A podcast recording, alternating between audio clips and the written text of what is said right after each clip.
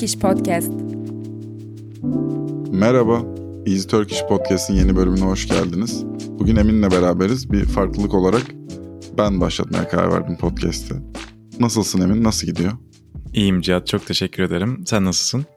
Ben de iyiyim. Nasıl peki bu his? Yanıt veren olmak ilk soruya. Farklı geldi mi? Bana biraz garip geldi çünkü. Evet bana da geldi. Hatta geri sayımdan sonra az daha ben başlayacaktım. sonra dedim böyle karar vermiştik. Susmalıyım. Benim için de farklı oldu. Ya bunu beceremesek çok gülerdim. Aynı evet. anda konuşsak mesela. İlk denemede çektik bu arada. Evet. Bu konuyu iyi yapıyoruz bu arada. Tabii insanlar bunu bilmedi için son ürün dinliyorlar ama hani çok hata olan böyle çok kesilen bir podcast'imiz yok. Genelde evet. ben seviyorum akışkan oluyor. Sadece şey birbirimizin üstüne konuşmuyoruz da aradaki reaksiyonlarımız zamanlama olarak bazen uymayabiliyor doğal olarak. Onlar dışında her şey güzel bence. Ben seviyorum podcastimizin akıcılığını.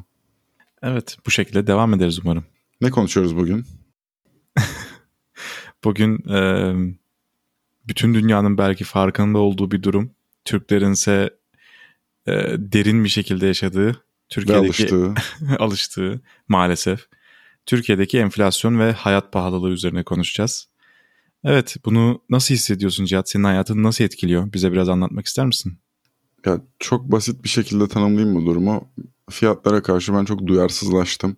Artık ben bir şeyin pahalı mı ucuz mu olduğunu değerlendiremiyorum. Bunu da yaşayan çok fazla insan olduğunu düşünüyorum benim gibi.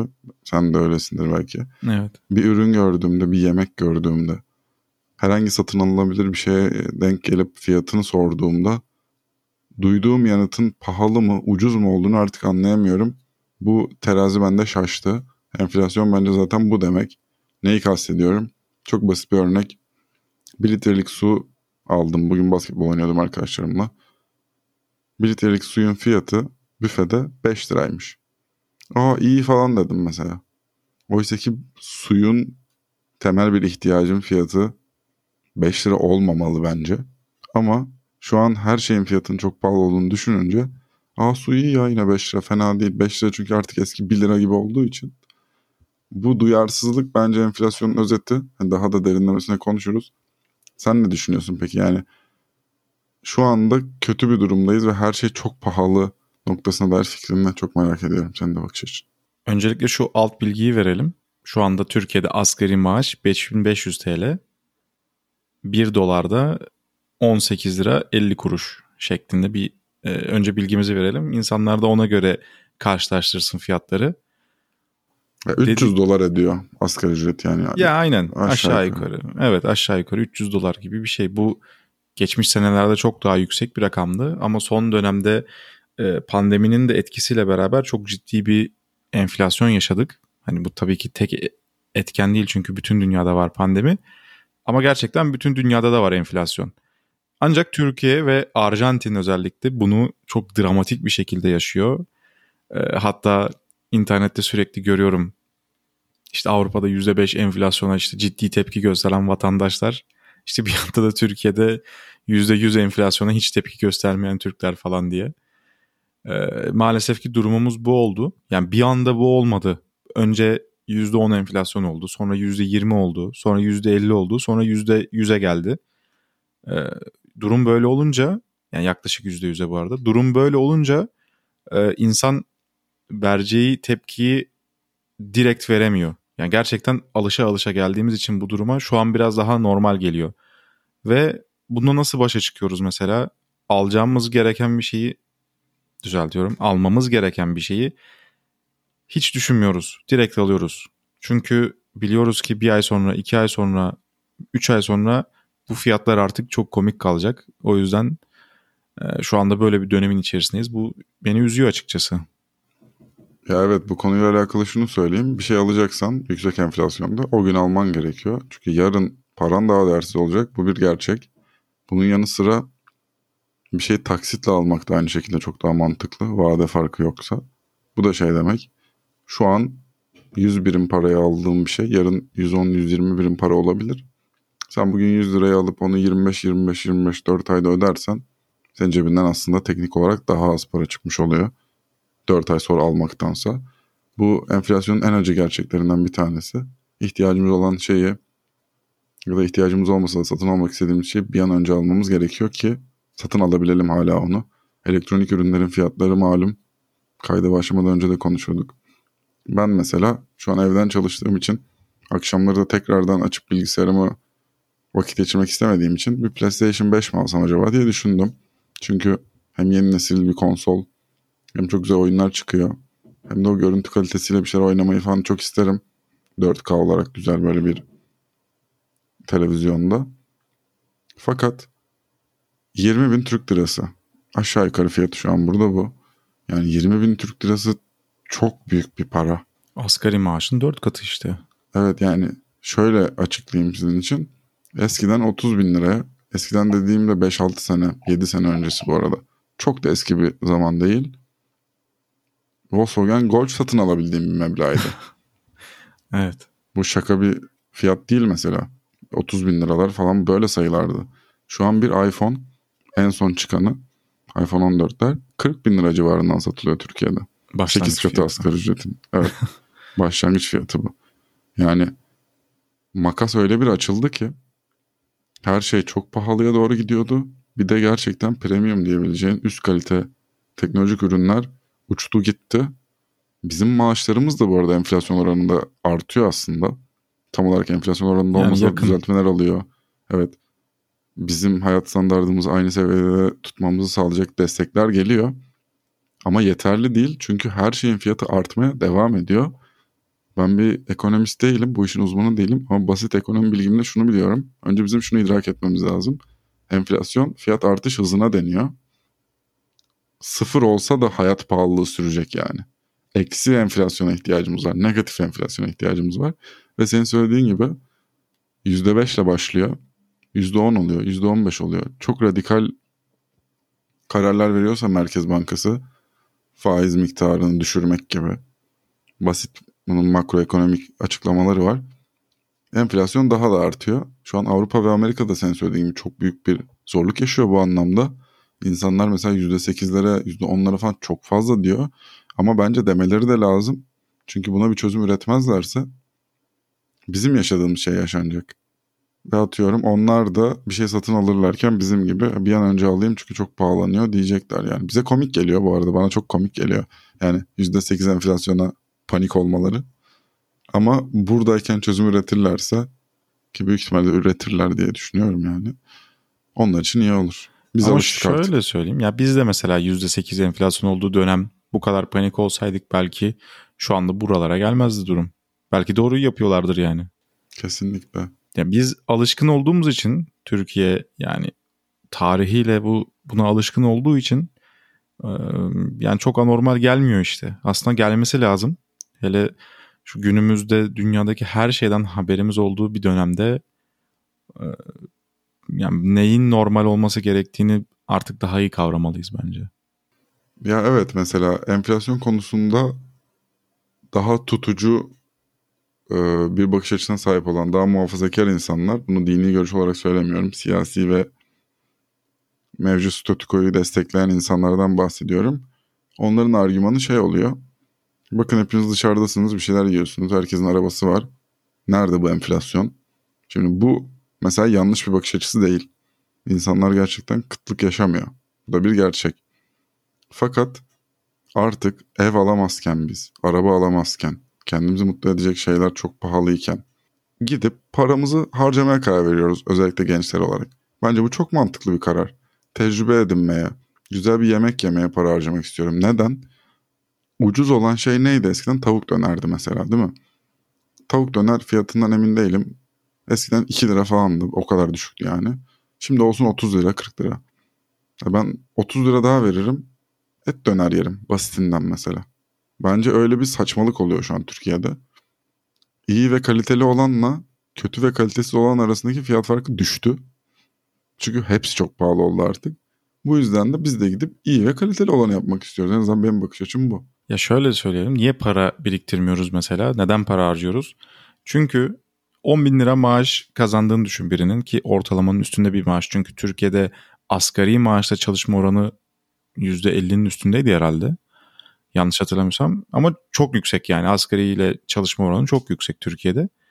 Şimdi 10 bin lira maaş ortalamanın üstünde bir maaş alıp bunun %20'sini kenara koyan birini düşünün ki şu ortamda %20'sini kenara koymak çok büyük bir başarı. Yılda 24 bin lira yapıyor. Hadi 5 yılda 120 bin lira yapıyor. Ya da 10 yılda 240 bin lira yapıyor. Her şeyin sabit kaldığını düşünürsek. Ya ben 240 bin liraya araba dahi alamıyorum mesela. Sıfır bir araba. Zaten TL'de tutmak paranı 2000 lira olarak hiç mantıklı değil. İdeal bir dünyada Yok, bu kişinin her yatırım şeyin yapması fiyatı lazım. aynı kalsa 10 sene boyunca her şeyin fiyatı aynı kalsa ben 10 sene boyunca paramı TL olarak yani TL dolar paritesi de aynı kalsın. Hiçbir şey yapmıyor yani 10 yıl boyunca 240 bin lira yapıyor bu para. Neye, neye yarar yani şu anda? Çok haklısın. İşte en büyük problem burada bu. Bazı şeyler erişilebilir olmaktan çıktı. Neyi kastediyorum? Bir evin yoksa bence Türkiye'den artık bir ev alamazsın. En azından İstanbul'dan. Evet. Çünkü satmadan almak çok zor bence.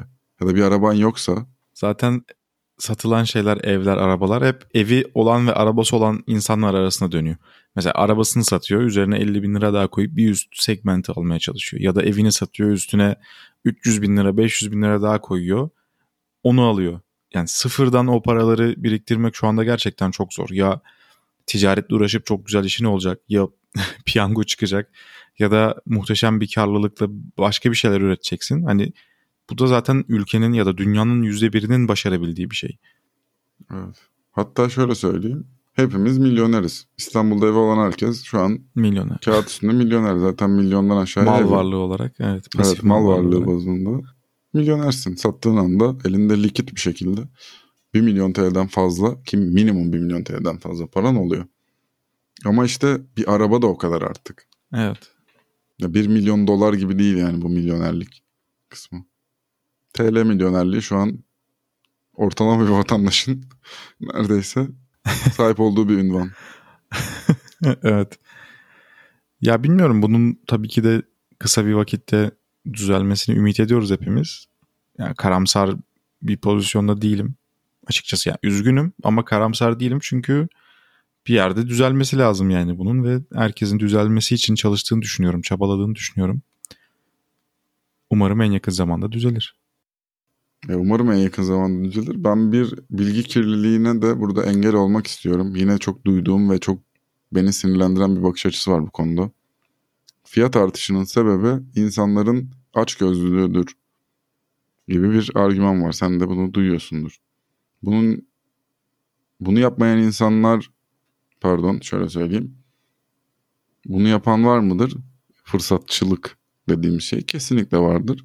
Ama günün sonunda bir ürün satan isterse ithal etsin isterse kendi üretsin insanın da bu pahalılıkla bu eleman çalıştırma ücretleriyle maliyetiyle yani başa çıkabilmek için ürününe zam yapması çok mantıklı. Yani bunu neden fırsatçılık olarak görüyoruz anlamadım. Diğer her şey ucuzluyor da ürünlerin fiyatı mı artıyor sanki ya da işte ev kiraları ve ev fiyatlarında bunu çok duyuyoruz. İnsanlar yapıyor bunu diye. Yani ama elindeki değerli bulunan mal varlığı o. O da geçen seneye göre işte dolara bakıp mevcut piyasa koşullarına bakıp neyse fiyatı çarpı 2 çarpı 3 yapmak zorunda çünkü değer mi kaybetsin elindeki ürünü? Her birey kendi pozisyonunu maksimize etmeye çalışır. Ekonominin ilk kuralı yani. Evet sonuçta hayır kurumu değil yani bu yerler. Mesela şey diyen çok oluyor. Ya sen bunu vakti zamanında çok daha ucuz almıştın. Şu anda niye pahalıya satıyorsun? E çünkü onu sattığında yerine ne kadar alabilecekse onun üstüne karını koyup satmak zorunda. Öbür türlü zarar eder zaten. Şimdi sen bir ürünü 1 liraya aldın 2 liraya satıyorsun. Ama o ürünün fiyatı 5 lira oldu mesela. E sen bunu artık 2 liraya satman çok saçma. 1 liraya aldın ama 2 liraya atman, satman çok saçma. Yani artık 5 olduysa onu en az 7.5'a 8'e satman gerekiyor ki tekrar yerini doldurabilesin. Zaten sıkıntının en büyüğü de buradan çıkıyor aslında. Tabii canım adet bazında büyümüyor şirketlerin çoğu. Ya ben de biraz görüyorum da büyümekte olan tedarikçileri. Ciro bazında büyüyoruz yani. Güzel paralar kazanıyorlar kağıt üstünde. Ama geçen seneye göre adet olarak küçüldükleri oluyor. Çünkü söylediğin gibi o yerine koyma ücreti ve bir adetin maliyetin çok yükselmesi sebebiyle şu an Türkiye'de ticaret yapma konusu da çok zor. Hesap kitap da zorlaştı yani. Aynı ay içinde fiyat geçişleri oluyor ya. Belki sizin işte de oluyordur. Kumaşın ve başka ne tür malzemeler kullanılıyorsa onların maliyeti sebebiyle ya inanılmaz fiyat geçişleri oluyor. Elinde stoklu bir şey yoksa daha doğrusu elindeki stok bittiğinde diyeyim yeni ham maddeler alman gerektiğinde mecburen çok tepe bir fiyattan alıyorsun yani. Hatta biraz çok daha temel basit bir yere gideyim. Benzin fiyatı benzin fiyatı yükselirse her şeyin fiyatı yükselir. Bu bir bir kanun yani. Çünkü her şeyin bir taşıma bedeli var. A noktasından B noktasına ulaşıyorsa bir mal benzin yakıyordur günün sonunda ya da bir fabrika çalışıyorsa benzin harcıyordur. Gaz harcıyordur, elektrik harcıyordur. Hepsi bağlantılı bunların yani. Benzin fiyatları yükseliyor. İnsanlar diyor ki işte arabanız yok ki zaten siz niye benzin fiyatına laf ediyorsunuz? Yani bu kafa yapısını gerçekten anlayabiliyorum. Ama insanların bu konularda bilgilendirilmesi gerektiğini de düşünüyorum. Dediğim gibi ben bu işin uzmanı değilim. Ama basit bir mantıkla fiyat artışının, kötü giden ekonominin nerelere sebep olduğunu, ne tür sonuçlarla doğurabileceğini ayırt edebiliyorum. Senin söylediğin gibi ben de umutsuz değilim. Elimizden geleni yapıyoruz bu konuda. Ki bizim elimizden gelen gerçekten bence paramızı harcamak oluyor. Bu hiç yani ailemin duymaktan hiç hoşlanmayacağı bir şey ama mantıklı değil yani kenara TL olarak para atmak. Ya bu arada altın alsan ve dolar atsan da bence mantıklı değil. Gerçekten bir şey yapmak istediğinde yapman lazım. Evet, bir daha ne zaman yapabilirsin? Evet. Bu kadar basit yani. Evet. Ya bir de e, benzine gelen zammın dışında şey de önemli. Mesela asgari maaşa gelecek zamla insanlar alım gücü sıkıntılarının gideceğini düşünüyor. Aslında o da çok büyük bir problem. Yani asgari maaşa yüzde şimdi konuşuluyor yüzde yetmiş yüzde seksen zam geleceği düşünülüyor mesela. O da çok korkunç bir şey oluyor. Zaten zam gelir gelmez her şeyin fiyatı artıyor çünkü işçilik maliyeti çok yükseliyor bu sefer. Ve aynı şekilde piyasa diyor ki artık insanların daha fazla parası var. O zaman ayçiçek yağının fiyatını da %60 arttırayım. Çok basit. Buna fırsatçılık diyemeyiz. İnsanların elindeki paranın ürüne bir oranı var. Bu oran genellikle değişmiyor. Anlatmak istediğim şey o. Çok büyük katma değerli bir teknolojik alet değilse. Domatesin fiyatının artmasının sebebi atıyorum tedarik zincirinde problemler olur fiyat yükselir bu ayrı bir konu. Genel olarak sorunumuz bu değil ama üretim maliyeti artıyor. Sen söylediğin gibi işçi maliyeti artıyor. İnsanların kazandıkları para da artıyor. Doğal olarak piyasa fiyatları da yükseliyor. Bu kendi kendini besleyen bir kapalı devre ve sorun da tam olarak bu. Hani birinden biri çözülmeden tamamı çözülmeyecek bu işin. Oturup en baştan 2000'lerin başındaki Kemal Derviş dönemi gibi biri uçaktan inip gidecek o hazineye falan oturacak bir karar verecek 3-4 ay çalışıp reformlar yapacak. Ben bileyim öyle bir radikal bir değişikliğe ihtiyacımız var çünkü şey çalışmadığını görüyoruz ve bunu biz tecrübe ediyoruz. Orta direk, orta direğin üstü, alt kesim olarak. Yani bizim hayatımızı daha çok etkiliyor bu durum. Vergi ödeyen kesim olarak yani. Bizim yapabileceğimiz hiçbir şey yok. Fiyatlar yükseliyor. Bizim maalesef o zaman satın almak istediğimiz şeyler alamıyoruz. Hayat standartımız düşerek devam ediyor. Ben bu konuda en çok üzüldüğüm şeyi paylaşayım. İyi bir okuldan mezun olup görece iyi bir işe girdikten sonra hayat standartının yükselerek devam etmesini beklersin değil mi? Aslında bize vaat edilen yol buydu. Evet. Olması ben, gereken. ebeveynlerimin benim yaşımdayken kazandığı parayla yaptığı şeyleri yapamıyorum daha. Yani ev almak, araba almak, ne bileyim kenara da para atmak bunu yaparken o lükse bak mesela. Evet. Ya mesela asgari maaşla asgari maaşla 4 çocuk yetiştiren insanlar var ya. Tabii canım test kitabı kaç paradır acaba ya? Ben hayal edemiyorum. Şu an mesela İstanbul'da ev kiralarının en az 5000 6000 olduğu bir yerde asgari maaş 5500 mesela. Hani verdin hepsi kiraya gitti. E gerisi Ya eşin de çalışacak, iki kişi de çalışacaksınız. Kazandığınız parayı gerçekten en ucuz şeyleri tüketerek geçireceksiniz. Bu arada bak bunların hepsinin sonuçları var. Vurgulamak istediğim şey bu. Daha kötü beslenirsen daha az kafan çalışır. Maalesef vücudun sağlıklı değil yani. Gün sonunda sürekli karbonhidratlı beslenirsen. Ya da sürekli ki, beslenmeyi düşüneceksin mesela. Evet ya ihtiyaç piramidinin o noktasında yani. Yapabileceğin ne var ki? Yani biz işte güzel konforlu evimizden konuşuyoruz. Baksana şunlara denebilir benim için bunu söyleyebilir birisi. Haklısın derim. Bunun tek sebebi zamanında satın almış olmaları bizimkilerin. Her şey sıfırlansa inan yani hepimiz bir araya getirsek gücümüzü yine etmiyor. Edemiyor yani. İnanılmaz meblağlar duyuyorum ya. Ataköy'de kiraların 20-25 bin lira olduğuna dair bir şey söylediler bana geçen. Kendim de Yok, kontrol öyle etmedim. canım. Öyle öyle. Pahalı değil mi bu sayı mesela? Evet yani şu anda öyle gerçekten ve dehşet pahalı. 25 bin lira kirayı ödeyebilmen için basit bir ev ekonomisi mantığıyla 50 bin lira. yarı yarıya bence çok şeysin. Fazla harcattın yani. Üçte biri falan diye düşünüyorum. Evine 75 bin lira para girecek ki sen 25 bin lira kira ödeyebilesin. İnanılmaz bir meblağ bu. Öyle bir para kazanan da yani kaç kişi vardır? Evet kaç kişi var işte gerçekten. Yani sayarsın yani o kadar azdır. E tabi. Ya da kendi işiyle uğraşan. Ya o da ciddi sıkıntı ki yani şu anda. İşte 10 kişi çalıştıran bir insanın en az yani sadece işçilik gideri 100 bin lira mesela. Bir ayda. Bir ayda yani 100 bin lira masrafın var sadece işçilik. Bunun elektriği var, doğalgazı var, işte mazotu var. Onun dışında zaten kendin bir şey üretiyorsun. Onun masrafları var, maliyeti var. Ya zor. Gerçekten zor. İnsan motive olmakta da güçlük çekiyor. Şu, şu dönemde ya evet ama dediğim gibi yani karamsar olmaya gerek yok. İnsanlık ne kötü dönemlerden geçti ne badireler atlattı. Biz de inşallah çalışarak e, bunun üstesinden geleceğiz ve bu süreçte de yapmamız gereken ayağımızı yorganına göre uzatmak. Evet haftanın tavsiye deyimi bu sevgili dinleyenlerimiz. Ayağını yorganına göre uzat. Çok sevdiğimiz özellikle yaşlıların, orta yaşların çok sık kullandığı bir temenni ve aynı zamanda bir öneri. Evet. Ne demek ayağını yorganına göre uzat? Ya gerçi kendi kendine açıklıyor ama bir analoji yani bir benzetme bu aslında. Evet yani neyse senin maddi durumun ona göre harcama yap. Yani yorganın boyu neyse yani kazancın gelirin neyse ayağını ona göre uzat. Yani harcamanı ona göre yap. Eğer yorganın kısaysa ama sen ayaklarını çok uzatmışsan dışarıda kalıyor. Bu uygunsuz bir durum oluyor. Evet yani çok net bir tasvir aslında ama şu an hepimizin de söylediğin gibi yapması gereken şey biraz bu. İşte ben diyorum ya PlayStation 5 almak istiyorum 20 bin TL. Borçlanıp PlayStation 5 almamalıyım. Bu benim için demek ki lüks bir şey. Benim satın alma e, seviyemin üstünde. Ben buraya erişemiyorum. O zaman bundan vazgeçmem gerekiyor.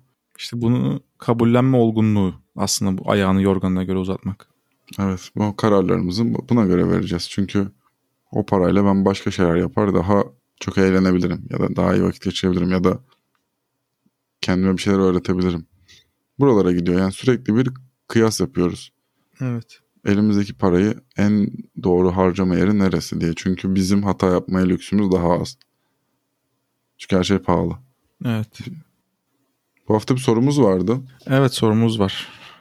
Aslında bu soru üzerine e, biraz da çekmeye karar verdik ki bu bölümü. Evet ürünlerin fiyatları artmasın diye gramajlarını düşürmeleri konusunda ne düşünüyorsunuz? Yıllarca çikolata gofret 36 gramken ona alışmışken şu an 28 gram olup iki tanesinin çok olması ama bir tanesinin asla yeterli gelmemesi bir tek bana öyle gelmiyordur umarım. Bu çok yapılan bir şey. Hatta ürünlerin çoğunun ambalajı değişti. Çok komik ambalajlara geçildi. Mesela en basitinden işte Halley çikolata 8'li satılıyordu. İşte 7'ye düştü. 6'ya düştü herhalde en son.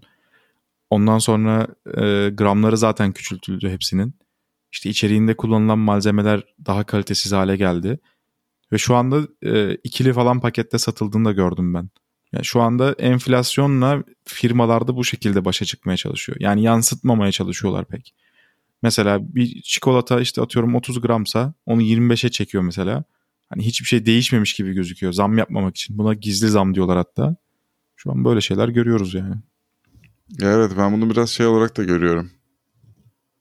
Akıllıca bir çözüm. Tüketici açısından gerçekten hoş olmayan ama günün sonunda üreticinin ya da tedarikçinin yaptığı biraz akıllıca, biraz kurnazca bir çözüm. Ama tüm konuştuğumuz konunun özeti olarak bunu enflasyon sebebiyle yapıyorlar. İnsanlar satın almaya devam edebilsin diye yapıyorlar. Çünkü Evet. Gramajı aynı kalsa, sen söylediğin gibi içinde kullanılan ürünler aynı kalitede kalsa alamayız zaten. Ya alırsın da onu yapıyorsan artık başka bir şeyden vazgeçmen Ya gerekiyor. dersin ki ben bu gofreti almayayım o zaman. Bu gofret niye 15 lira? Evet ve işte 15 lira mesela çok mu gerçekten? Ben bunun hesabını yapamıyorum zihnimde. Yani Evet o değişti artık ya yani. bir kahve dışarıda üçüncü nesil kahveci mi diyorlar işte bir şey dalga kahveci deniyor. Starbucks gibi yerlerden bahsediyorum. Hı hı. 50 lira falan veriyorsun artık mesela ve yok oluyor o para. Yani hani 42 ise mesela kalan 8 lira hiçbir şey artık. Hiçbir anlamı yok ya o paranın. Anlatmak istediğim şey o. 62 lira. İçinde süt varsa zaten bittin. Sütlü her şey çok pahalı.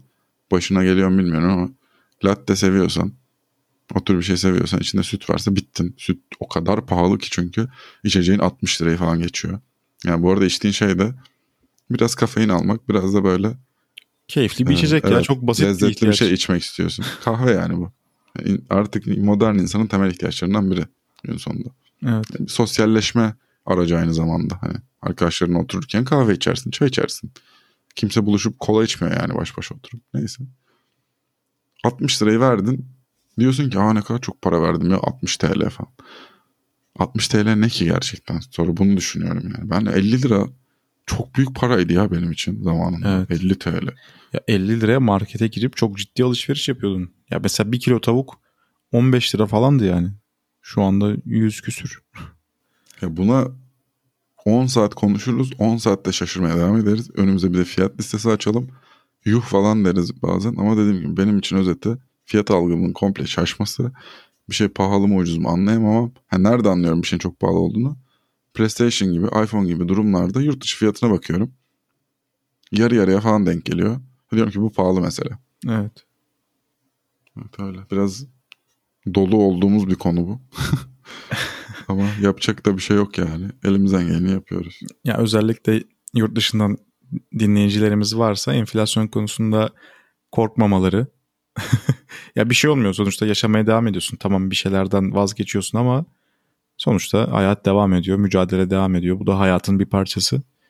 Biz de buna ayak uydurmaya çalışıyoruz. Çünkü yapacak başka bir şeyimiz yok. Evet diyorum. Tırnak içinde belki şanslı bir kesimiz. Zamanında bir şeyler daha erişilebilirken eğitimimizi aldık. Yani bu belki başka bir bölümünde konusu yaparız ama şu an bir genç olmak ne kadar zordur. Gençten kastım lise çağında falan. Evet. İnanılmaz zordur eminim. ya. Evet. Bizi dinlediğiniz için çok teşekkür ederiz. Bir sonraki bölümümüzde görüşmek üzere. Görüşmek üzere.